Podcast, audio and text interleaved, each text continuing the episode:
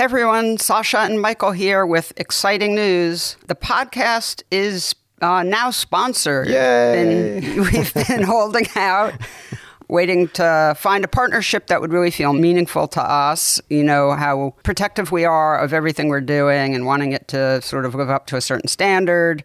And of course, relationships have everything to do with that. But um, the podcast is now being sponsored by my favorite photo lab in the city, which is amazing. It's called Picture House and the Small Darkroom. Such a great name. It is. It's long, but great.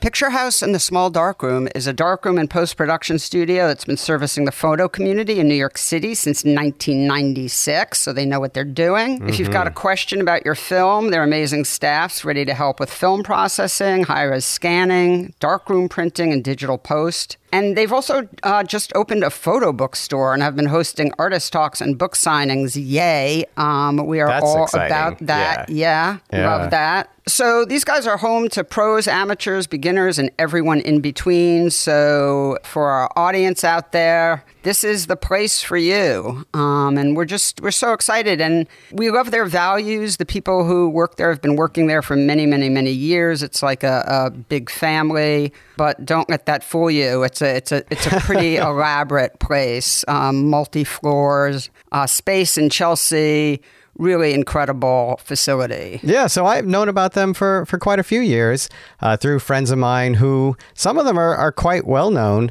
uh, others are not so quite well known. So they really are open to everybody. Yeah, I mean, Claudia and Richard, who are two of the owners, are just really lovely people. So they do have very high end, fancy clients, but they're they love working with. They love working with beginners and helping people out and helping people find their voice through the kind of post and, and printing services that they do. So it's really there to collaborate with you. Um, and they just worked with one of my artists. I won't say who, but they're they're doing really amazing work, and they're just they're great people um, with incredible Yeah. Facilities. And on that note, if you call Yeah. them and mention photo work, you can get 20% off of film services and 10% off of print services. Oh yeah, Yeah, yeah. You can reach them at 212 243 0170, or you can visit phtsdr.com. That's PHTSDR for Picture House in the Small Darkroom.com. So, Picture House and the Small Dark Room, welcome to the Photo Work family. All right, let's do this. Peanut, if you're staying in the room, no talking.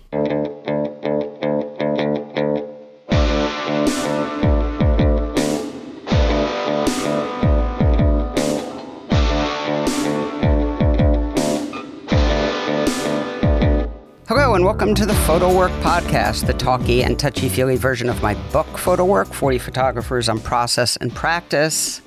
Hello, everyone. I'm Sasha Wolf, uh, recording from the giant aluminum can in Woodstock, New York, and uh, joined as usual by my good friend and producer, Mr. Michael Chovan Dalton. Hello, Michael. Hello there. How are you? I'm doing all right. Uh, how about you?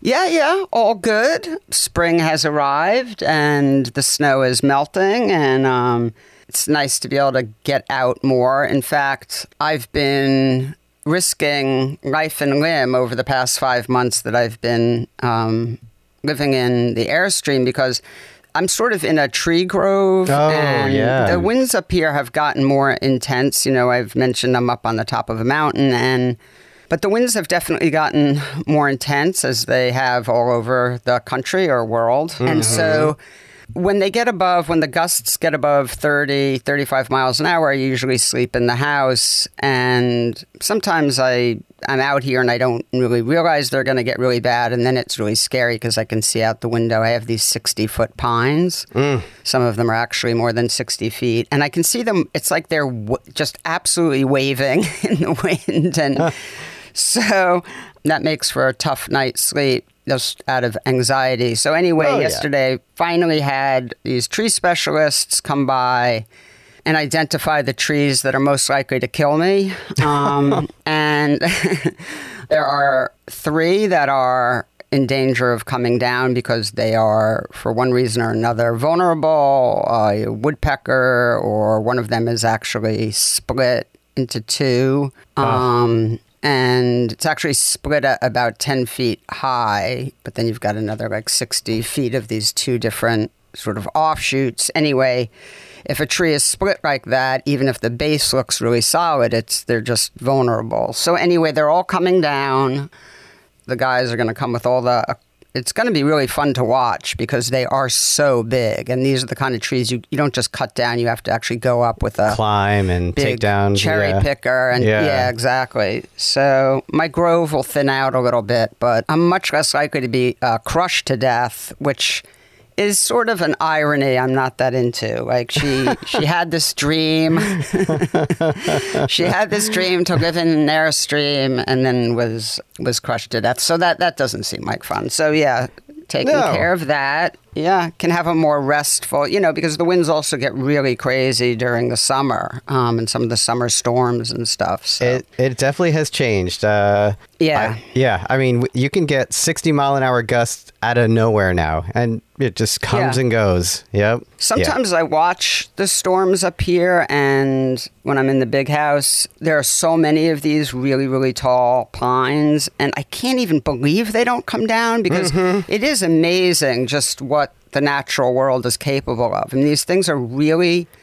They're like seven, eight story buildings. They're really skinny. Right. They only have pine, you know, action. pine action at sort of the the top like 10 feet Uh-huh. and it's amazing the you know they can sway like Right. eight ten feet over in either direction and you think they're going to just all come down but they don't you know it's it's only the ones that are really um, have some damage to them but it is an incredible sight so you know safety first and then Yeah. you can sit Yeah. back and admire nature um, but okay so that's our um, our nature that's talk our for today. outdoor nature Yes. talk, right? Um, well, it is really beautiful where you are, and uh, It is. You know, there's a a little. Uh, Wanna be safe. Yeah, give and take. You got to uh, you got to take care of Yeah, the uh, surrounding area. Yep. yeah.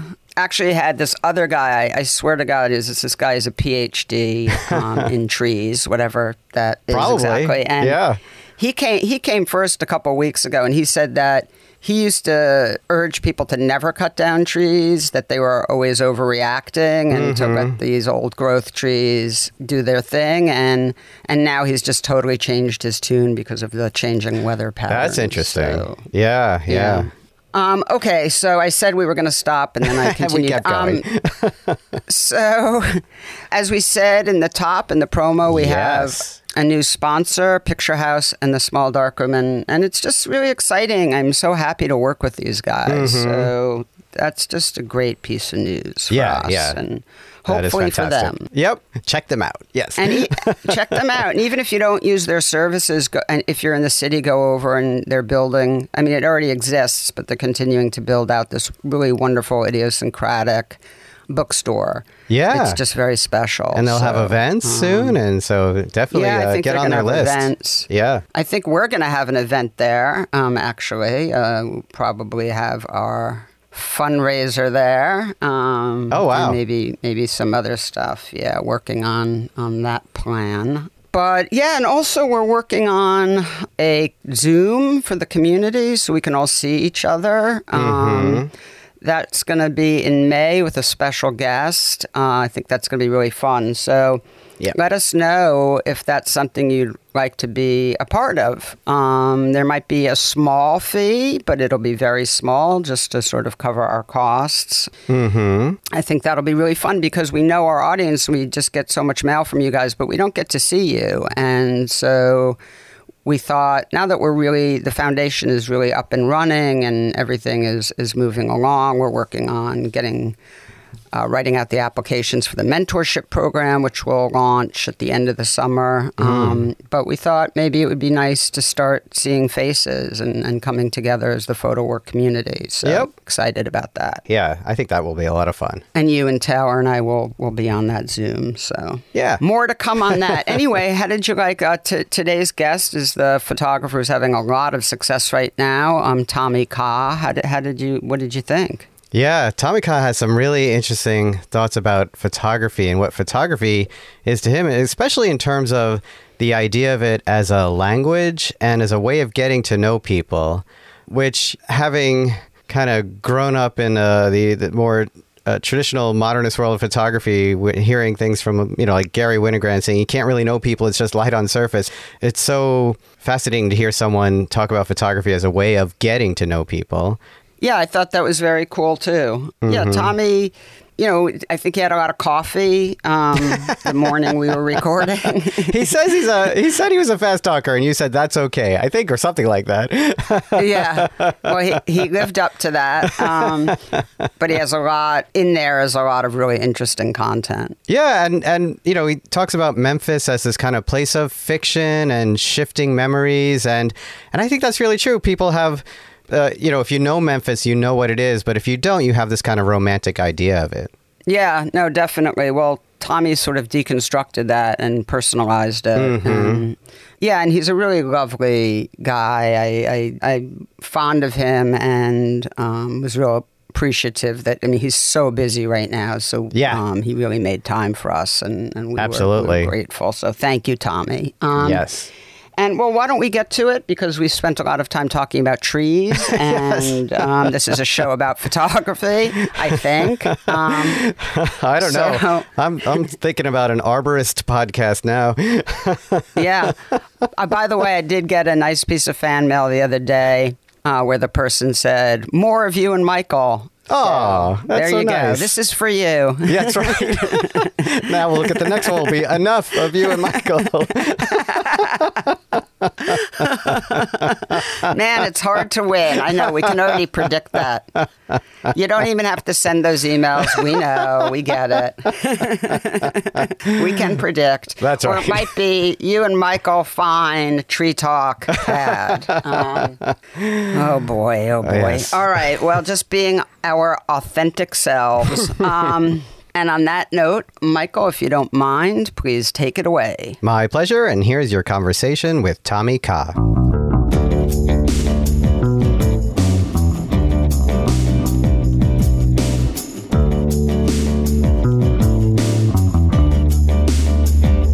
Tommy Kha, welcome to the Photo Work Podcast. It's awesome to have you on. Thank you so much for for spending time today and making the time to do this. Oh my gosh, Sasha, thank you so much for having me. Um, yay, hello. Thank you everyone Hello. for uh, listening to my voice. I'm going to try to practice my NPR vo- radio voice. Um, Good luck with that. which, yeah, yeah, it's just, uh, I think it's just, it's only smooth talking like this a little bit. It's a, I, I tried th- tried that this morning and I just immediately laugh. I couldn't hold uh, hold it together. So also, by the way, um, we don't want people to fall asleep, so don't. Um, I think two of our fastest talkers that we've had um, and sort of the most high energy have been incredibly popular episodes. So people. Yeah. We, we like, know. We like the high energy, the Todd Hido high energy. So, all right, well, so much to talk about um, because you are you are you're it, man. You're you're you're killing it right now. Lots going on and um, really exciting stuff, and we will get to all of that. But let's start how we always do. If you can tell us just your bio, where you come from, and how you got to where you are today, what your journey was, that would be great. Oh man, I should have practiced on the Cliff Notes version of my origin stories, but We I like the details. It's okay. You like the details? Yeah. Yeah, I um I grew up in Whitehaven, uh, where great El- uh where Graceland is Elvis's home. Um, was five minutes away from me growing up. I went to Memphis College of Art for undergrad, and then I uh, attended uh, and graduated from Yale University's MFA program in photography.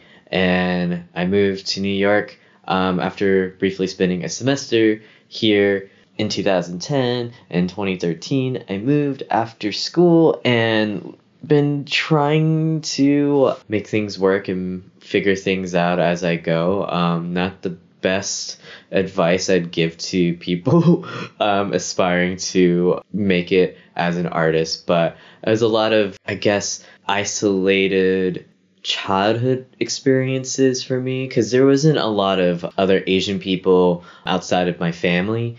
I've, I've just never seen anyone else apart from my family for a really long time. So that's something I didn't really had such a conscious awareness of. I was a child. So um, things I've kind of think about now, I have the words to describe them um, much later on and how much of that has started to play into my picture making but i'm digressing and yeah, I and mostly that is my my origin story. I've done photography for a, a while, and I started to make pictures. I started out making pictures of my friends, my immediate circle of communities, and that was the crux of my early early work was i was interested in using the camera to meet people um, to understand people that i just come across and find them interesting in some way. Like there's some kind of just people watching or randomly walking down the street. There's something about somebody that strikes me that makes me want to know them better through the camera. And so that's how I started. And when I was here in 2010, that was a really big uh, change in my work because that's when I started to do self portrait work. And turning the camera to myself because I didn't have that community anymore um, for that time because I didn't know anybody. And so it made sense to uh, make pictures of myself. And I didn't think I was interesting. I s- still don't think I'm interesting enough.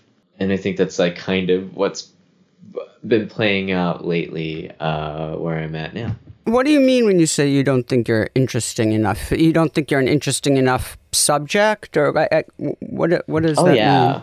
Early on, I just was, you know, it was 2010, so conversations about um, identity. I was really familiar with the work of Nikki S. Lee, and you know, I was familiar with Cindy Sherman's Untitled Stills. That doesn't sound right, but anyway, and I just didn't think I was interesting for the camera or that I didn't make a really great subject matter. I didn't want to immediately talk about like just because I was in front of the camera. And I think this is because of the environment of my undergrad that there was this assumption that if you make a self portrait of yourself, it was synonymous to your identity and thus tied to your race.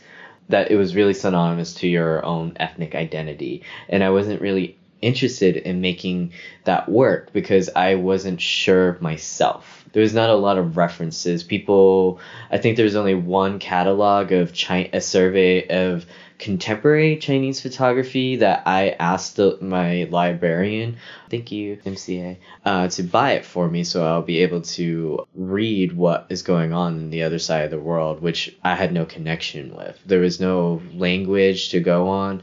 You know, the idea of making work in Memphis is, I don't know, it felt like I was overshadowed by the strong photographs of Eggleston's work and Sally Mann, Alex Soth, Christian Berry, um, people who've like gone came through the South and made work. Um, at the time, there are tons of people, and I just felt like I wasn't allowed to make that kind of work. And then when I turned the camera to myself, it was also like I don't know what I'm trying to say um, because I had no idea what my background was to me. I didn't value myself that much. And I think that's why I, it kind of became inadvertently these character studies of being stoic, being deadpan, being the uh, really looking at how what my role is both a photographer, an actor, a performer. And those are the things that I really kind of that has stuck with me over the years. While I was always questioning my levels of Asianness, my Chineseness, my Vietnameseness and Americanness and my Westernness and even being a photographer at all. But it really felt like photography was being a photographer was the consistent identity that no one really questioned me. People I've now realized I've grown up um, have always kind of made me feel out of place in really micro coded ways Sorry, that was such a long answer. No, no, that, I'm, that I'm question. keep. I'd like you to keep talking. I'm.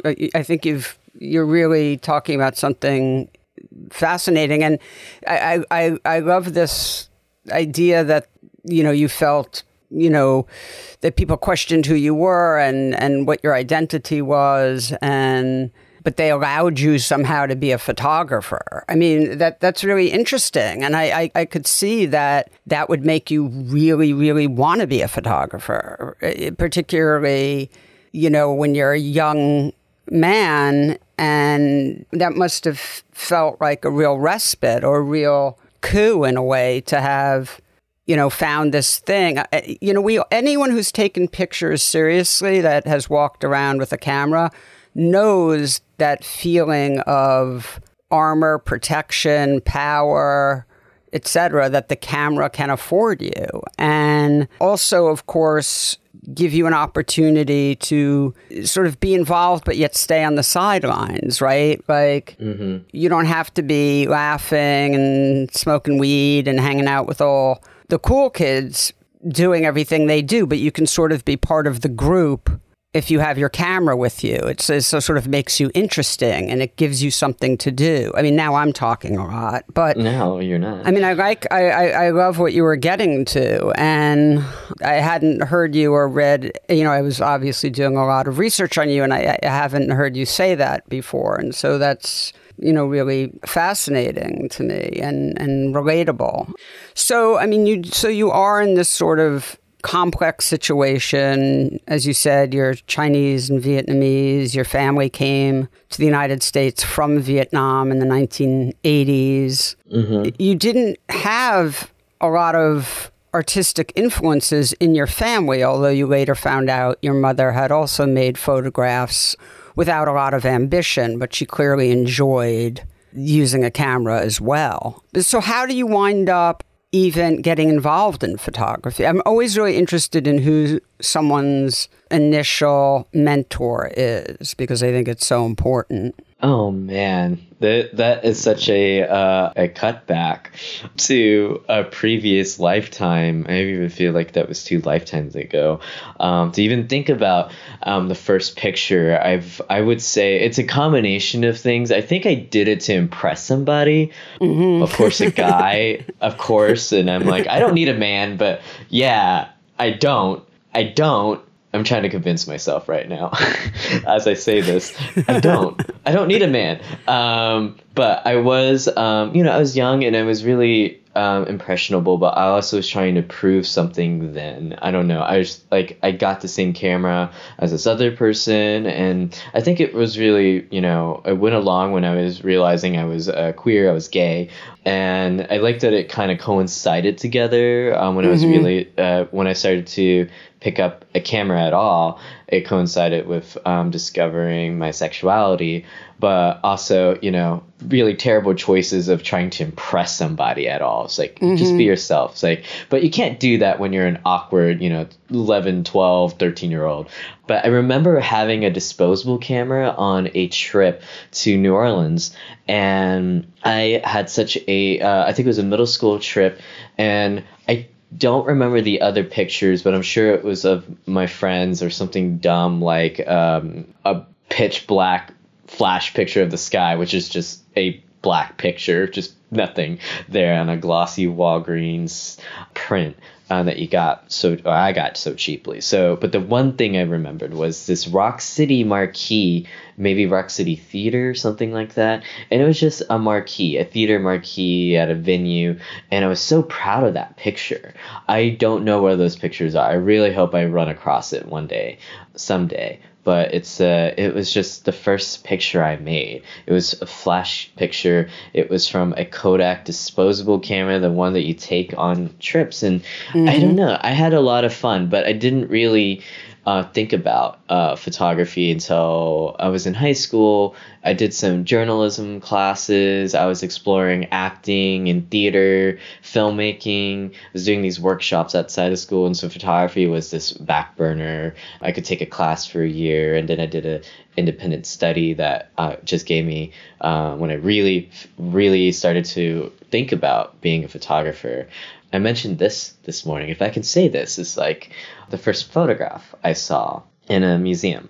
I always love this. Uh, I think this is what made me felt being a photographer. What I'm doing now is made possible by seeing the Sandy Skoglund Revenge of the Goldfish at mm-hmm. the Brooks Museum. I think sometime when I was in early high school, maybe ninth grade, I don't know what is time, but I I saw that picture, the blues and the oranges, it, the sculptural, the the in camera, the the building, the construct of that picture. It was large too. I'd never seen anything like it before, and I was like, I think I want to be this kind of photographer. Fast forward years later, my friend Jordan Castile recommended me for a position at New York campus for the Rutgers New York campus in New Jersey, and mm-hmm. I got a teaching post there. To, I taught my first photography classes, intro for photography, and incidentally, I ended up teaching with Sandy Skoglund.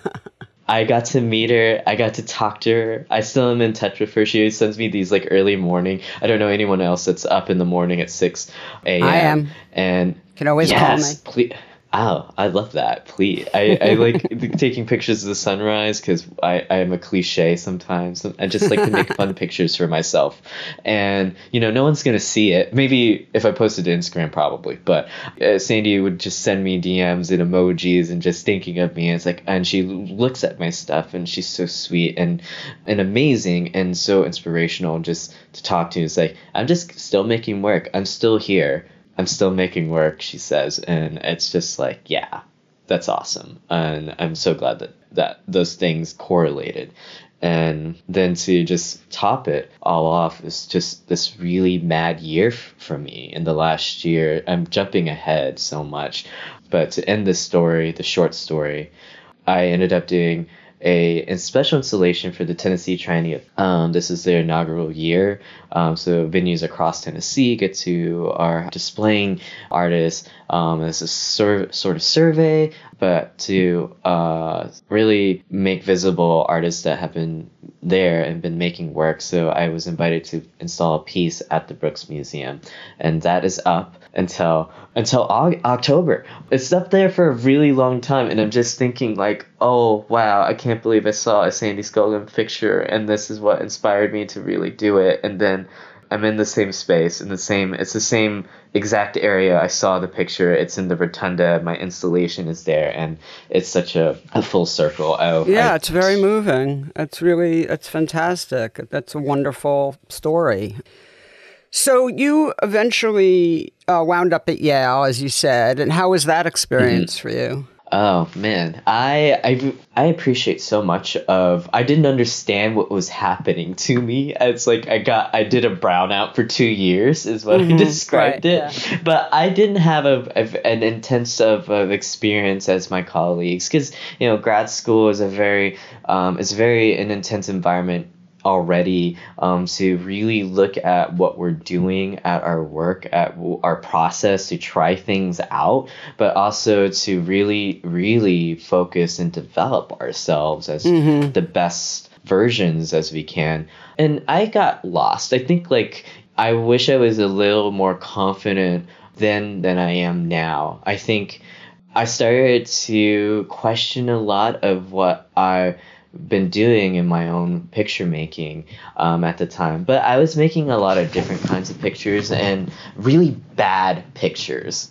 I hope people one day refer to that period as my art suck period. it was just really bad. But I done a lot of pictures I am proud of that has led me to these directions I am doing now that but yeah, I really learned to appreciate my time there after after being away for so long. Um, my hands stop clamming up every time I I, I think about that mm-hmm. space. But I had a really great time. You know, my experience of Ellen Docherty is the art my art historian from undergrad, and she was uh, she was like responsible for teaching like photography, history of photography, and all the knowledge I, I have about it is from her. And it was just crazy for me to ha- put up work 12 times in front of people I studied. right. No, that's intimidating for sure. It was very, I think, you know, American Idol was very popular then, I think, or just starting. And I definitely interviewed with someone that auditioned on American Idol and told us about it. But it was a very American Idol style panel or way of setting us, uh, the students up. We're presenting work, we're putting up work. And I was just like, you know, I feel so embarrassed that I made terrible pictures. uh, just like, oh, I'm so sorry, Lorna Simpson, that you have to look at this really bad photograph. Um, that I hope that we could still be friends. Um, well, you've really I, you found your way. I mean, and you know, you've really developed quite a large amount of work that I think you consider at the very least adequate because it's on your website and it's out in the world. And so you, are pretty prolific, and it seems like you're really at this point filled with, if not confidence, at least. I don't know, en- en- enough confidence to keep you you know, really in a zone where your curiosity about how something will look as a photograph you know you're able to feed that and put out such a tremendous amount of work and if i understand correctly you know although you do have different bodies of work many of them are sort of considered one overarching body and and I really want to talk about Baxter Street and about the book because this is, you know, getting a lot of attention right now and, and a really tremendous accomplishment. So, a lot of those bodies of work are combined into into your new book, which was the end result of your winning the the Next Step Award, which is something that Aperture and Baxter Street, Camera Club of New York, and 7G Foundation. This is something they've put together called the Next Next Step Award, and you, you won in 2021. And one of the things you get a grant, money, but you also get to publish with Aperture and then have this exhibition at Baxter Street, which I just saw. So tell us about the book and about what this whole whirlwind experience has been like. Oh man, I I think uh, I've been trying to preach this with my students to, or at least taking a page out of Legacy Russell of thanking people who helped me get to where I am at um, through my friends, my communities, my sitters, subject matters, the curators editors. The support is just amazing and I would love to recognize that as much as I can because I think just to briefly show uh, to express our gratitude for people who help us get here I think is definitely the kind of artist I want to be yeah. and trying to point that out to when I teach and when trying to impart that lesson to students now that we get to decide who uh, who to be. So I'd love to thank them, um, everybody. The list is so numerous. I'm so sorry that I, am blanking on specific. Yeah, no, but you right had now. you had but, great. I mean, you had Joe Weinstock, obviously at yeah at Baxter, and and Sarah Meister and Lesley Martin was the editor of the book, and um, Samantha Marlowe, I know, and yeah, I had, I mean, I was so lucky to have uh, Lesley Martin's perspective. I think she was the first person to actually take us, like, to really look at the the varying various bodies of work. But I just saw Zora J. Murff last night at mm-hmm. the uh, ICP Infinity Awards. He mm-hmm. um, won the uh, Infinity Award. I love you, Zora. But he and I go way back, and he won the first uh, Next Step Award. Right, and I know. Yeah. I would say he's responsible for a lot of the setup of, of how I don't know. He, he Zora deserves a lot of um, so much recognition for is helping me get here, even though he has no uh, say on the whole how I got here. It was just surprising for me. And now I'm going to talk about the award. I, I was surprised that people were even thinking about me or that I was on folks' radars. I operate in a way where I do exhibitions, and I really started to seriously do it with more intended efforts of like more consideration in how I was presenting my work in 2019. I think mm-hmm. beforehand I was just phoning it in and just was like happy to be there. And then I realized like it is a privilege to just be able to see what my work looks like because people are actually wanting to see this. But you know, I, I wasn't really worried about like drawing a crowd. I was just uh, wanting to do a good job.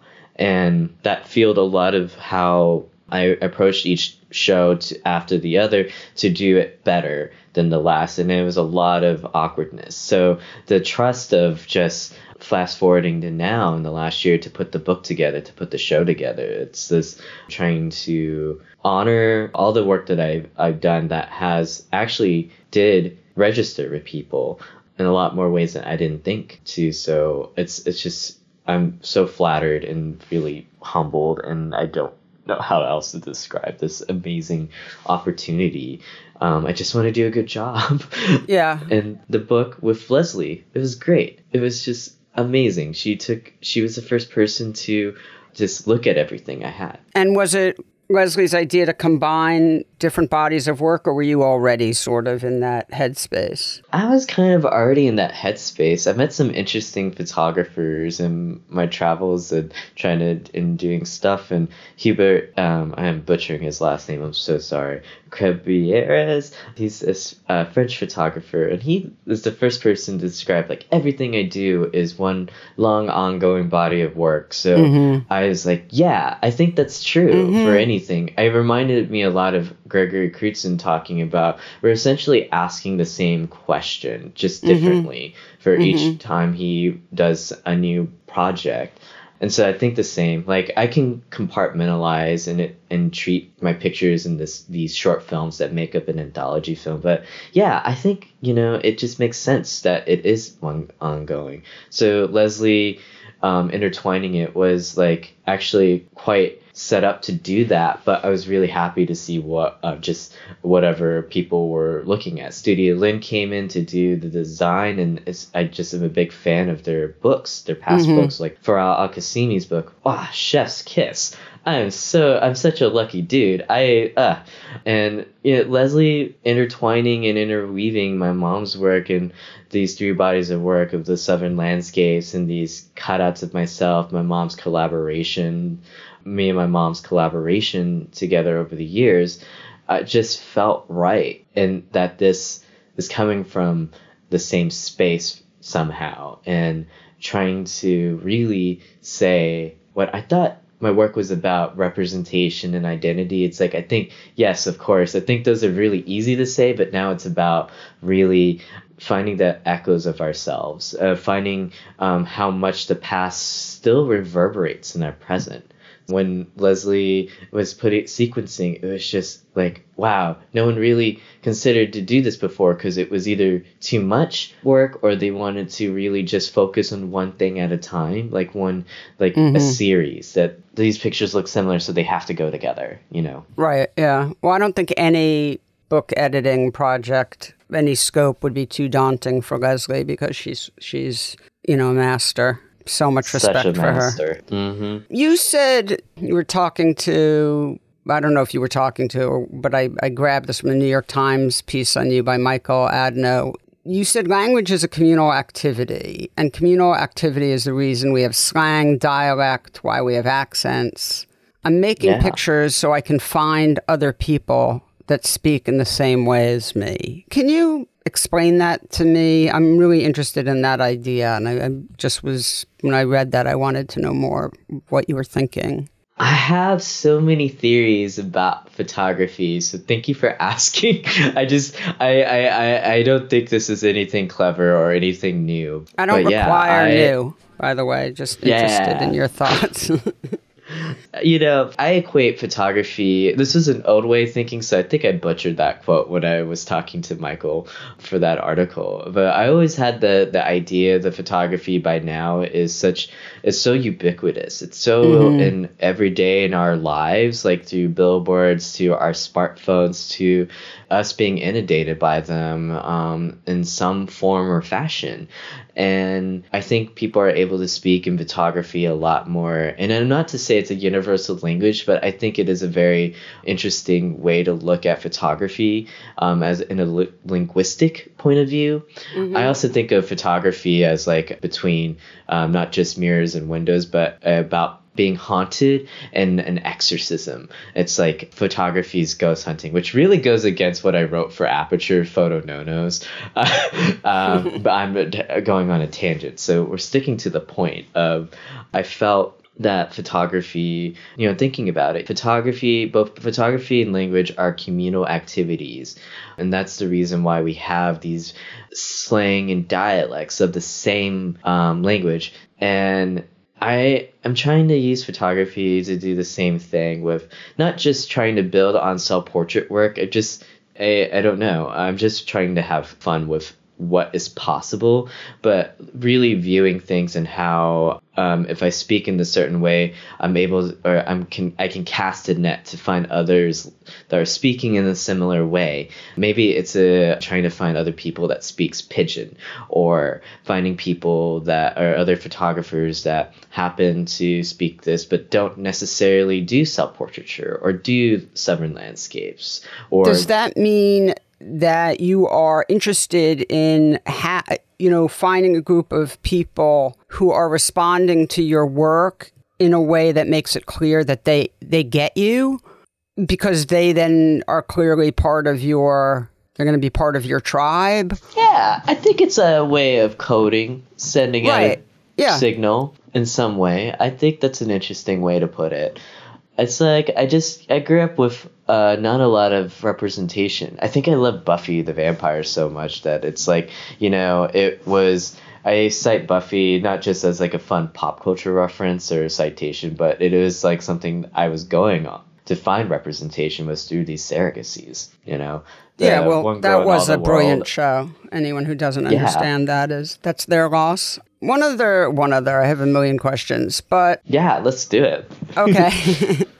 Can you talk more about this? This is in your artist statement, so I'm sure you've talked about it a lot. So I apologize, but you know, you say Memphis has become for me not only the place where I was raised, but an active borderland between fantasy and memory, nostalgia and history, nonfiction and mythology. Can you just talk about how that that idea actually manifests itself in the reality of making work? Yeah, I I always think like I'm trying to butcher a quote when I say it, but I think it is like a response to Alex Links said, "The South is something to be misremembered."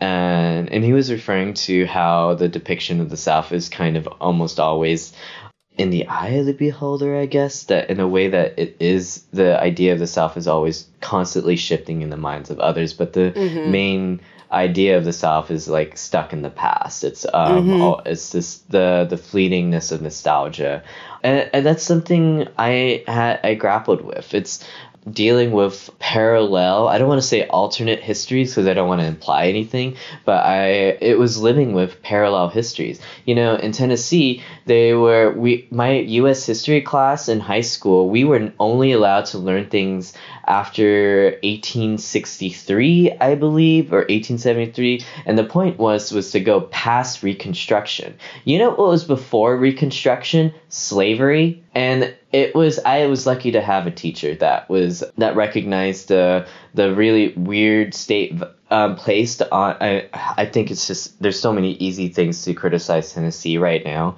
and it's just it's really my it's just infuriating at this point. Yeah. Of having to experience this that is a very specific way of the south being misconstrued there are definitely places uh, that are progressive and pockets and oases of communities that are thriving in the South. And I think, you know, 13 years ago, people were not interested in um, work about me being Asian. And then, thus, in effect, people weren't interested in this kind of identity politics that was coming into play, which quickly turned into intersectionality. The point was, no one was talking about Baldwin Lee to me when I was at Yale let me let me ask you a, a sort of overarching and, and, a question I could ask a lot of artists, and I'm always interested in this. How an artist feels about work either being misinterpreted, and, and that's obviously a very complicated word to use here because work is often good work has a lot of subtext and is open to different interpretation. But mm-hmm. well, let me get to exactly what I'm I'm talking about. You have a photograph of your your mother sitting on the floor of a dentist's office, and mm-hmm. my understanding is that it's your father's old dental office. Is is that correct? It's my grandfather's, my mom's dad. Um, your mom's dad. Okay, your yeah. grandfather's. Mm-hmm. But we don't know that in the photograph. Nope. Is that is that important?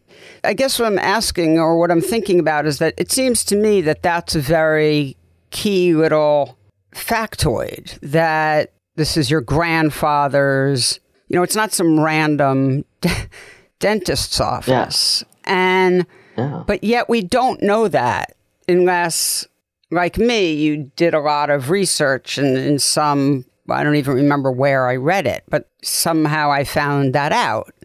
And then that added this other layer to the photograph. So, what happens? Because, you know, a lot of your work, not a lot, but certainly some of your work, like many other artists, is there are things in it that we, the audience, don't know. We don't understand unless we read about it. We don't get certain messages or references. So, how, how do you think about that as the creator, as a maker? What you know versus what may or may not be communicated to your audience? Yeah, I. That's an interesting uh, question to pose against that particular photograph. I definitely don't think it's important for folks to have to know that bit of information in order to appreciate the photograph.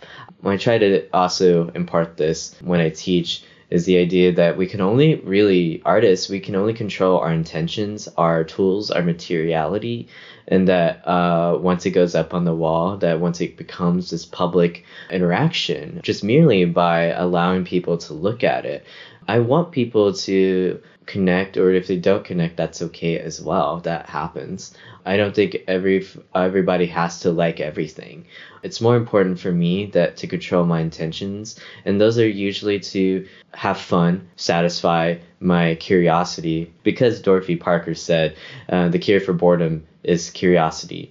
There is no cure for curiosity that is enough for me. I've realized mm-hmm. a while ago in i think around 2018 i just left rutgers to just seriously take on being an artist. And you know teachers should be paid more. That's that's a sidebar there but i believe teachers should be paid more. Um, but i remember when i in 2018 and i decided to just do the artist thing and see what it means to put myself out there i really gave up. Like i literally had a day where i just like i i give. I just i'm just gonna have to have fun. I i, I just i don't i don't know how i'm gonna be able to make this photograph with little money, but you know, I can still make pictures, so I guess that means something. Um, so I decided after that, I just said fuck it um, because it just it mattered to me that I was just making pictures at all. Like somehow, even if they were bad, I was just able to do it at all was satisfying enough with because I, I knew I could do it with resources and I definitely could make pictures when I was definitely limited in my resources. So I think about that, you know, and that just kept on going to only think about my own intentions. And I like when people look at my work because they have information that I do not have. And I love when people interpret it because they're just providing this bit of information I wouldn't have otherwise. And mm-hmm. it's okay to be vulnerable and that the work doesn't land sometimes, but it does land for other people who might be interested or it speaks to them in some way because they have experiences and that I've never had.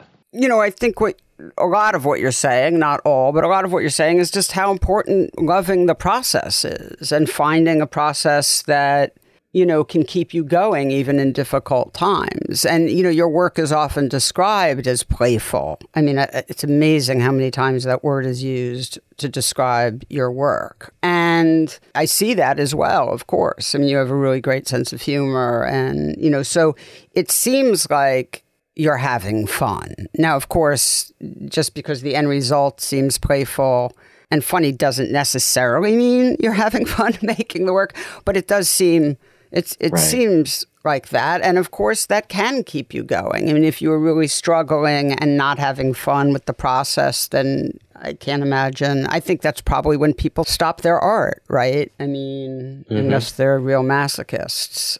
So tell me about because one of the bodies of work that seems sort of outside of the work we've been talking about is Return to Sender, yes. which is a really wonderful body of work where you have strangers kiss you and you are really not returning the kiss. You're sort sort of yeah like a, a receptacle that's that's sort of passively getting this kiss.